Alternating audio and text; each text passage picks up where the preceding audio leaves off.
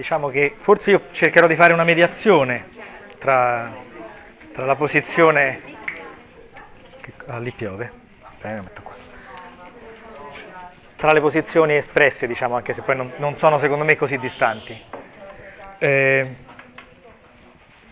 il, il, romanzo breve, ma praticamente un racconto da, su cui io mi incentrerò, sono Le notti bianche di Dostoevsky, che io non avevo letto.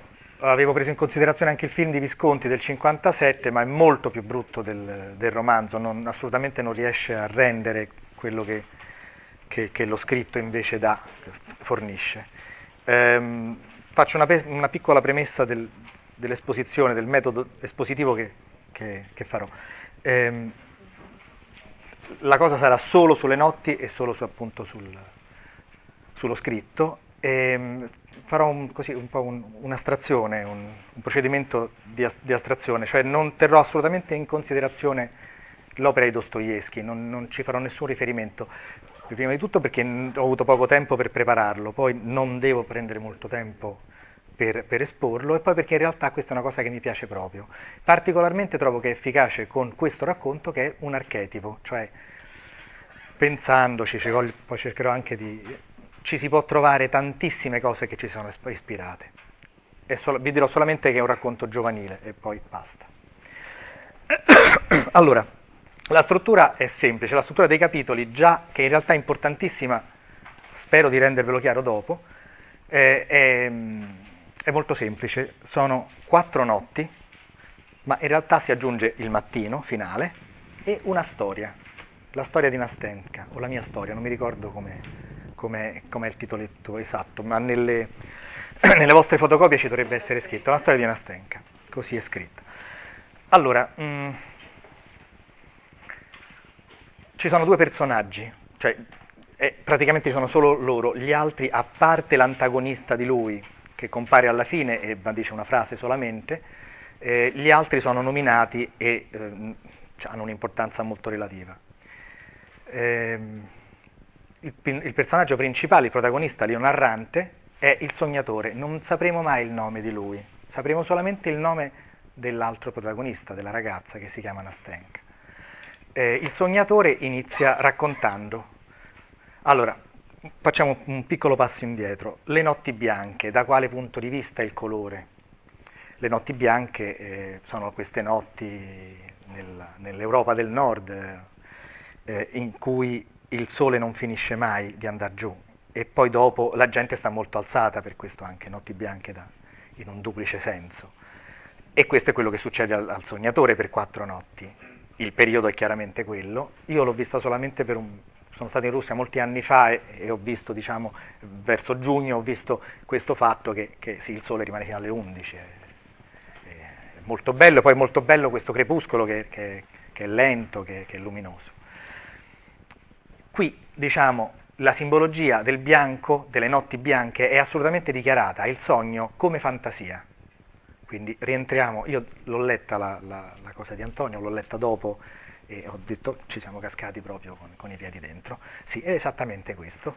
Ed è quindi la totipotenza del bianco, l'idealità, sicuramente, però è una totipotenza potente, diciamo quasi in atto, perché è la fantasia scatenata del sognatore.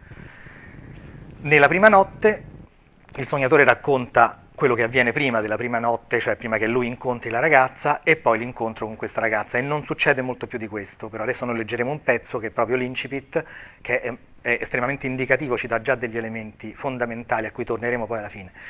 Ehm, c'è da dire solamente un fatto importante di questa notte, il momento, che lui incontra questa ragazza per caso su un pontile, sente che sta piangendo, ha un moto cerca, vorrebbe già subito incontrarla, poi lei gli sfugge perché lo vede, pensa che lui voglia attaccare bottone e scappa. Se non ci fosse a questo punto un, un vero importunatore, un ubriaco, lui non, non, e lo fa invece, inizia a parlarci e subito, e subito immediatamente comunicano molto bene, entrano in un, un, e si capisce perché lo diranno, non mi ricordo, mi sembra già nella prima, prima, notte o nella seconda, che si sono intesi già prima ancora di parlare, anche se lei ha avuto paura, già ha capito che lui aveva compassione per lei. Ehm, nella parte prima, della, quella che precede prima che lui incontri, lui ha raccontato di ehm, aver evitato il rapporto, cioè di incontrare un vecchio con cui ormai si conoscono perché si incontrano sempre, una volta non si erano visti da giorni, ve lo racconto questo perché è molto importante, eh, non si vedevano da giorni e in realtà erano abituati a incontrarsi. Quando si sono rivisti hanno avuto un moto di, di simpatia, di, riconosc- di, riconoscimento, ma poi lui con soddisfazione dice che entrambi hanno abbassato le mani e non, hanno fatto in modo di non togliere questo momento. Però adesso ho bisogno che Maria legga il primo, il primo pezzo, quello dell'incipit. Oddio, non lo so, non so più nulla. Prima notte. Fu creato forse allo scopo di rimanere vicino al tuo cuore, sia pure per un attimo? Una frase di Turgenev. Sì. Era una notte incantevole, una di quelle notti che ci sono solo se si è giovani, gentile lettore. Il cielo era stellato, sfavillante, tanto che, dopo averlo contemplato, ci si chiedeva involontariamente se sotto un cielo così potessero vivere uomini irascibili ed irosi. Gentile lettore, anche questa è una domanda proprio da giovani, molto da giovani, ma che il Signore la ispiri più spesso all'anima.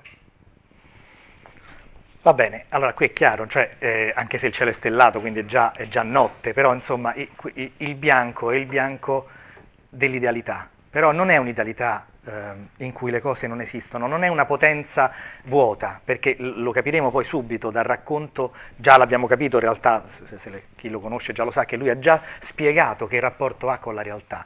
Eh, il sognatore ha un rapporto di sogno, cioè lui non ha contatti con nessuno. Quando incontra Nastenka, lui dice che è la prima ragazza con cui lui parla, è quasi la prima persona con cui lui ha parlato, no? poi in realtà spiega che ha, dei, ha avuto dei, dei, degli incontri ma che non riescono mai a svilupparsi, che finiscono lì. La prima donna con cui lui parla è Nastenka.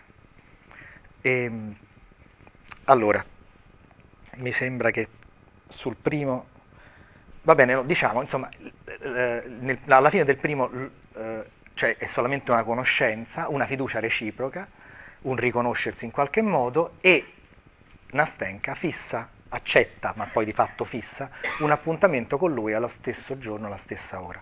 Una notazione per la figura di Nastenka.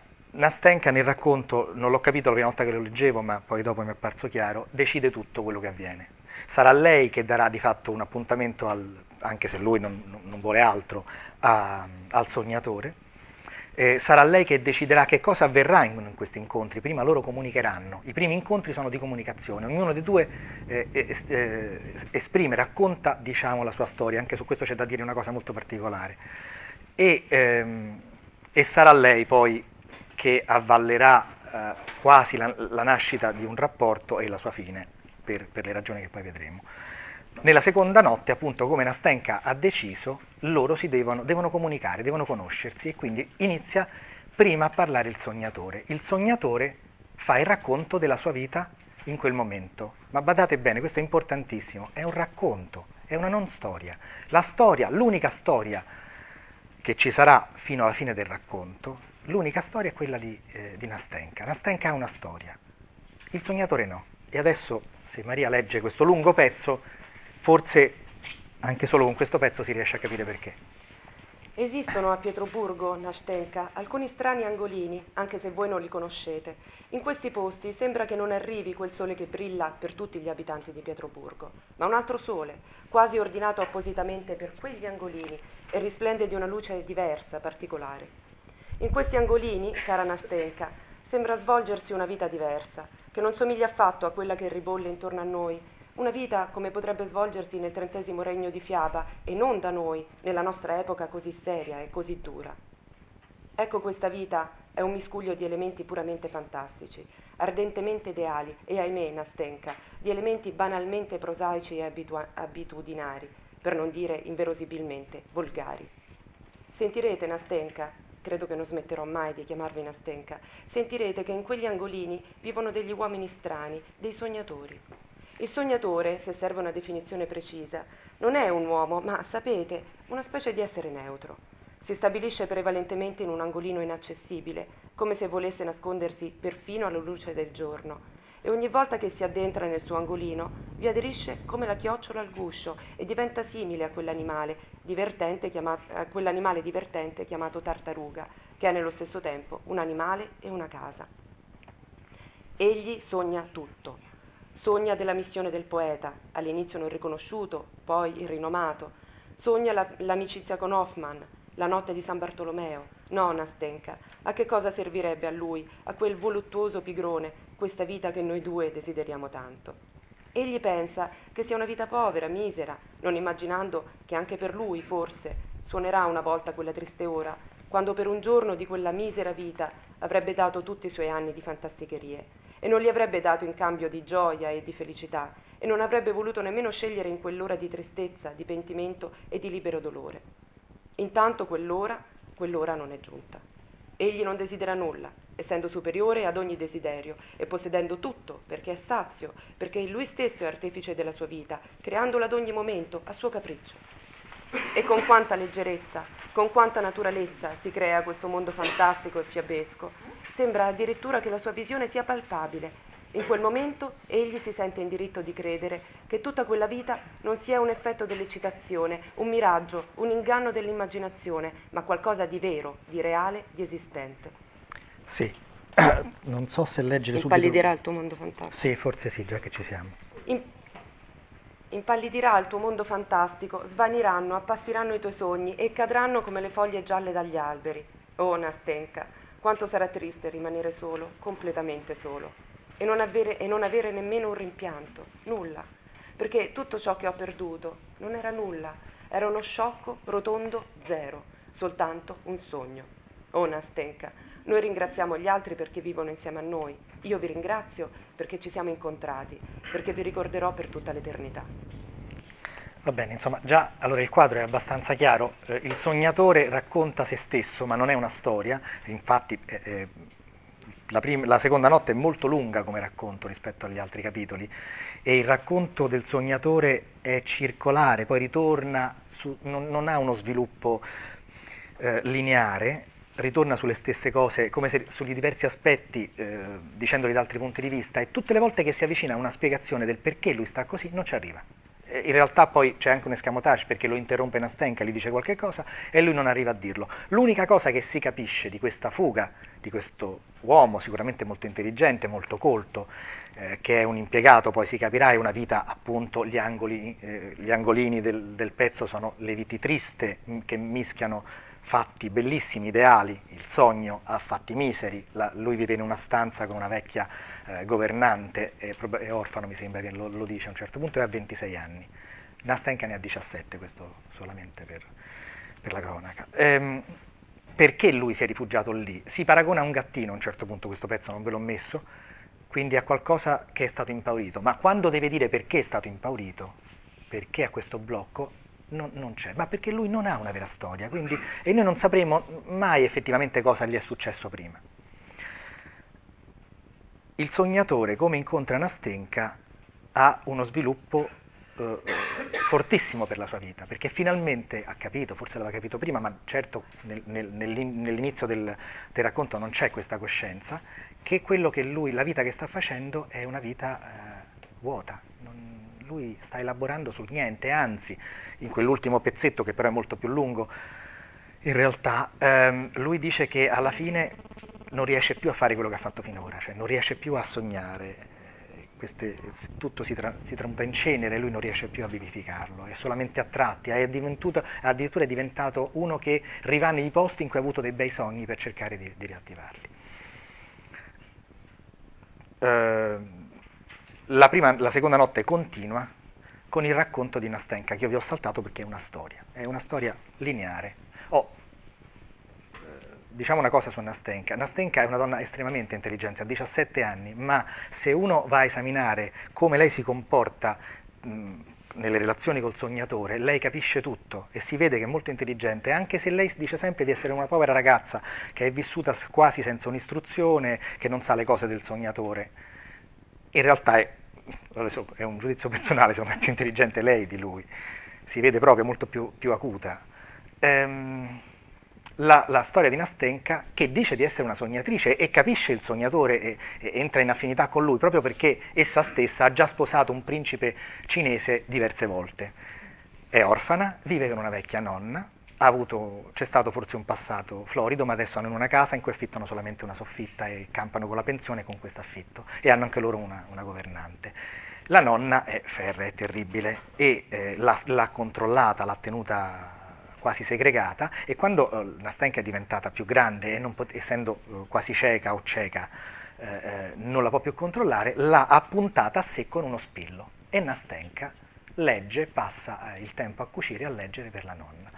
Ma la storia di Nastenka è la storia di una ribellione. Arriva in questo, in questo posto un giovane, non giovanissimo ehm, inquilino eh, che mostra di comprendere lo stato di, di costrizione della ragazza, lei praticamente se ne innamora, lui cerca quantomeno di alleviare, riesce a portare con la nonna eh, Nastenka a teatro, a vedere il Barbiere di Siviglia, grande passione della nonna, e, insomma la ragazza gli, dà, gli passa i libri che lui ha letto, eccetera, e insomma alla fine la ragazza è talmente innamorata che quando lui dice che deve andare a stare a Mosca per un anno, va e, e, fa un atto di estremo coraggio, va in camera sua, e si dichiara e, e, vuole, e vorrebbe partire con lui, e invece lui dice che no, questa cosa non può avvenire, ma che gli dà un appuntamento dopo un anno. Questa è la situazione in cui il sognatore ha trovato Nastenka. Nastenka sta aspettando il ritorno del, del suo amato, è passato un anno, però l'amato è tornato, lei ha saputo che l'amato è tornato, ma non si vede. Quindi Nastenka è in una situazione di estremo. Ora qui inizia, inizia tutta una seconda parte del rapporto tra i due, anche questo in qualche modo avviato da Nastenka. Eh, il sognatore incomincia a, a, ad avere un, eh, con altruismo, perché lui già se n'è innamorato, anche se ancora non, non lo dichiara per, precisamente, aiutarla, quindi eh, l'aiuta a prendere la decisione di portare una lettera. È molto bello il modo in cui Dostoevsky descrive questo, perché il sognatore e in questo si vede tutta la passività del suo, del suo personaggio, praticamente inventa la lettera, l'ha convinta, inventa la lettera come se la scrivesse, poi dice, beh, adesso la devi scrivere, la lettera già c'è. E Nastenka dice, è quello che tu hai detto. E il sognatore porterà questa lettera, um, porterà questa lettera a, al, diciamo, alla, all'amato, poi in realtà in modo indiretto, ma questo è poco importante. Ora, io non so a questo punto siamo alla terza notte. Eh, leggilo, se, perché adesso non mi ricordo bene, ma insomma siamo lì. Dovete scusarmi se vi parlo in questo modo, sono una ragazza semplice. Ho visto poco di questo mondo e a volte non sono in grado di esprimermi, aggiunse con una voce che tremava per un sentimento nascosto, cercando intanto di sorridere. Ma io volevo solo dirvi quanto vi sono grata e che anch'io provo tutto ciò. Oh, che Dio vi dia per questo la felicità. Ciò che mi diceste allora, raccontando del vostro sognatore, non è per niente vero, cioè volevo dire, non vi riguarda affatto. Voi guarirete, voi siete un uomo completamente diverso da quello che mi avete descritto. Se un giorno vi, innamore, vi innamorerete, che Dio vi dia la felicità insieme alla donna del vostro cuore. A lei non auguro nulla, perché lei sarà felice con voi. Lo so, perché anch'io sono una donna, e se vi parlo così dovete credermi. Si fermò e mi strinse con forza la mano. Allora, il sognatore la convince, perché effettivamente gli dà eh, la porta a fare uh, l'atto di, di, mandare questa lettera, e la conforterà nelle notti seguenti eh, fino a quando potrà, perché eh, l'amato non, non, si vede, cercando di rimotivarla e facendo un atto di totale altruismo, perché lui è ormai innamorato perso di questa ragazza. Lei lo sta già ricompensando, perché gli dice che lui non è come si raffigura, che lui è una speranza, che lui sta cambiando. Quindi le due persone si sono conosciute, si sono rivelate, hanno detto tutto e incominciano a, a interagire, ad aiutarsi l'uno. A, a, ognuno dei due regala qualcosa, questo è quello che fanno proprio esattamente. Ehm, a questo punto c'è la quarta notte in cui l'amato non si vede neanche in questo caso, lei crolla completamente, incomincia a paragonare questa persona che lei aveva pensato essere sensibile con lui, che ormai sa, perché ormai conosce meglio il sognatore che il suo amato, con cui ha avuto poi dei contatti molto, e poi eh, lo descrive come una persona molto più chiusa, anche se eh, ispirava grande affetto, affettività, ma non, non comunicata direttamente. E Nastenka, che già si è posta altre volte Oh, lui nel frattempo a un certo punto è crollato e gli ha detto che l'ama, uno dei patti che Nastenka aveva fatto precedentemente è che lui non si dovesse innamorare. Ma in quel momento sembra che la, la, la storia stia nascendo. Eh, lui si è rivelato e lei incomincia proprio a parlare del fatto che anche di lui lei si potrebbe innamorare, non subito, lei è rimasta fedele anche nei pensieri per tutto un anno a quest'uomo, e già incominciano ad andare in giro mano nella mano per l'ultima notte bianca, quindi la storia è già quasi iniziata, ma quando manca? Ah, già, c'è un progetto di vita, Nastenka dice ora tu dovrai lasciare il posto in cui stai, ma dovrai venire a vivere con me, vivrai con mia nonna, io ho solo 1200 rubli, non importa, mia nonna ha una pensione, è già tutto, è come al solito Nastenka, ha già pianificato tutto, e ecco il momento, arriva il, l'amato, arriva, compare, chiama Nastenka, e eh, Nastenka, figlia, vola e va. E torna subito e gli dà un bacio, tutto pieno di passione e di, di, di gratitudine, però va. E il sognatore ripiomba esattamente nella situazione che, aveva temuto fin dall'inizio, di ritrovarsi da solo con qualcosa che a questo punto assomiglia a uno dei tanti sogni che lui ha fatto. Vi è un epilogo che è molto triste, che è quello del, del mattino in cui il sognatore si sveglia e tutto gli appare brutto. La casa a quel punto gli sembra così sporca e vecchia come non gli è mai sembrata, vede tutte le ragnatele che la governante non pulisce mai, vede fuori, eh, il, è una giornata già scura di pioggia, ma tutto gli sembra estremamente. E gli arriva questa lettera di Nastenka, che adesso Maria ci legge e poi io commento. Vi ringrazio sì, vi ringrazio per questo amore, perché nella mia memoria si è impresso come un dolce sogno che ricordo a lungo dopo il risveglio. Ricorderò per sempre il momento in cui, come un fratello, mi avete aperto il vostro cuore e avete accettato in dono il mio, mortificato, per proteggerlo, accarezzarlo, guarirlo. Se mi perdonerete, il vostro ricordo sarà reso sublime in me dall'eterno sentimento di gratitudine verso di voi, che non potrà mai essere cancellato dalla mia anima io custodirò questa memoria, le sarò fedele, non la tradirò, non tradirò il mio cuore. Adesso leggi anche la fine. Beh, no, aspetta, aspetta, scusami, forse è meglio che facciamo un minimo di suspense. Allora, vabbè, è quello che abbiamo detto, cioè lei, lei nel resto della lettera gli ha detto che quasi se n'era innamorata, insomma, che, che, che ciò che ha provato per lui era limitrofo a quello che ha provato per l'amato, ma che insomma comunque eh, gli è grata per tutto quello che ha dato. E a questo punto noi capiamo che anche lui, che ha perso tutto in realtà, ma non ha veramente perso tutto. È, la, è, proprio la fine, eh, è, è la parte finale del libro. Non pensare, Nastenka, che io ricordi la mia umiliazione, né che voglia oscurare la tua serena e calma felicità con una nube scura. Non pensare che voglia rattristare il tuo cuore con amari rimproveri, che voglia addolorarlo con un rimorso segreto, che voglia renderlo melanconico nel momento della beatitudine, che voglia strappare uno solo di quei teneri fiori che tu hai intrecciato tra i tuoi riccioli neri quando insieme a lui sei andata all'altare. Oh mai, mai, che il tuo cielo sia sereno, che il tuo sorriso sia luminoso e calmo. Sii benedetta per quell'attimo di beatitudine e di felicità che hai donato a, una, a un altro cuore, solo, riconoscente. Dio mio, un minuto intero di beatitudine. È forse poco per colmare tutta la vita di un uomo? Che cos'è che ha acquistato il, il sognatore? A parte che non sarà più un sognatore, perché ha una storia, ha un ricordo e anche lui adesso ha una storia. Quindi questo racconto ci dice appunto, ma tra parentesi, non a caso, lui non ha nome, lei ha nome, quindi è già definito fin dall'inizio. E poi lei è sognatrice, ma perché la nonna la lega allo spillo e lei si ribella.